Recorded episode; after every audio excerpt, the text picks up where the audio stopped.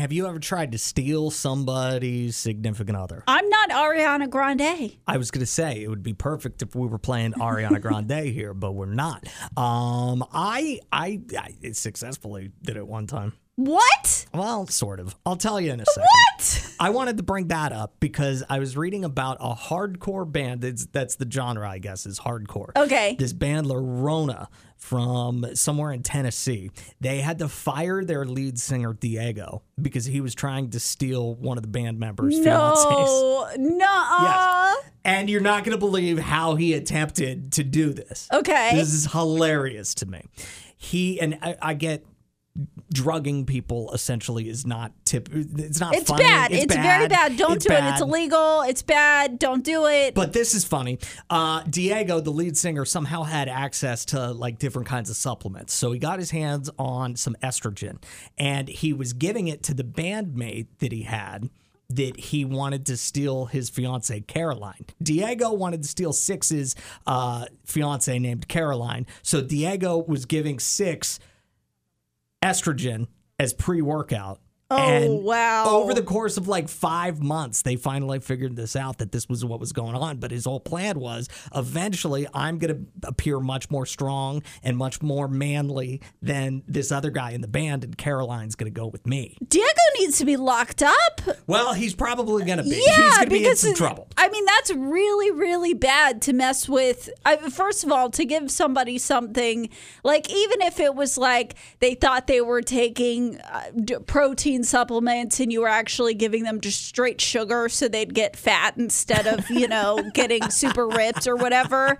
like that would be horrible to do. Or if somebody had lactose intolerance and you were giving them a little bit of milk, like, I don't know, stuff like that would be horrible to do. But this is next level. Like, you're Yeah. messing with somebody's hormones. That's horrible. But all for a girl, like that girl is gonna hate you. But also, I'm like wondering if maybe at band practice every once in a while, maybe they have like a slower or kind of sad song, and he looked over at the guitarist and sees that he's like crying, and is like, "Ooh, it's working. My plan is working." yeah, I mean it. It's disgusting. So you've never tried to steal somebody's uh, significant other? I did once. Did you? Oh, see, listen to you. I'm not Ariana Grande. Oh, wait. Yeah, wait a second. Yes, I am. This, I was much younger whenever I did it, and I don't even know that it really counts. Like, Okay. it was a, a girl that listened to my show in Ohio. Uh huh. And she was in a relationship, but she would always DM me on Snapchat, and I would just, I mean, I don't really know why I. Well, I do because I I like You liked her, kinda. yeah. yeah. So I was just uh, I was just always available to talk, and she would complain about her boyfriend, and I'd be like, "Oh, he should definitely not treat you like that." Oh Yeah. No! And I mean, it worked.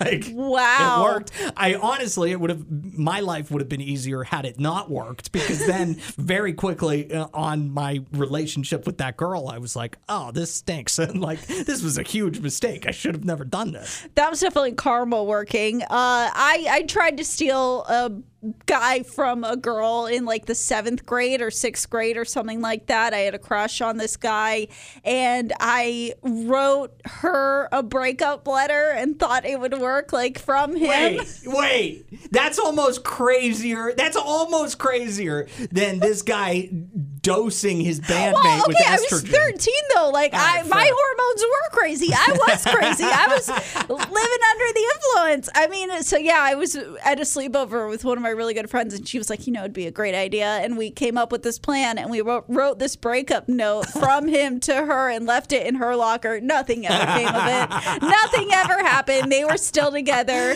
Like, oh. who would have thought two seventh graders could actually communicate about a letter left in a locker? That's hilarious. oh my gosh, you wrote a fake breakup letter.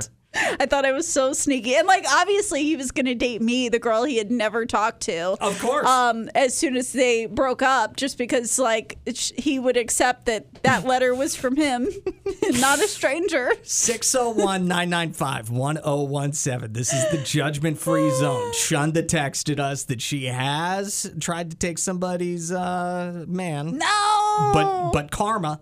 It's all about it karma. gets you every single time.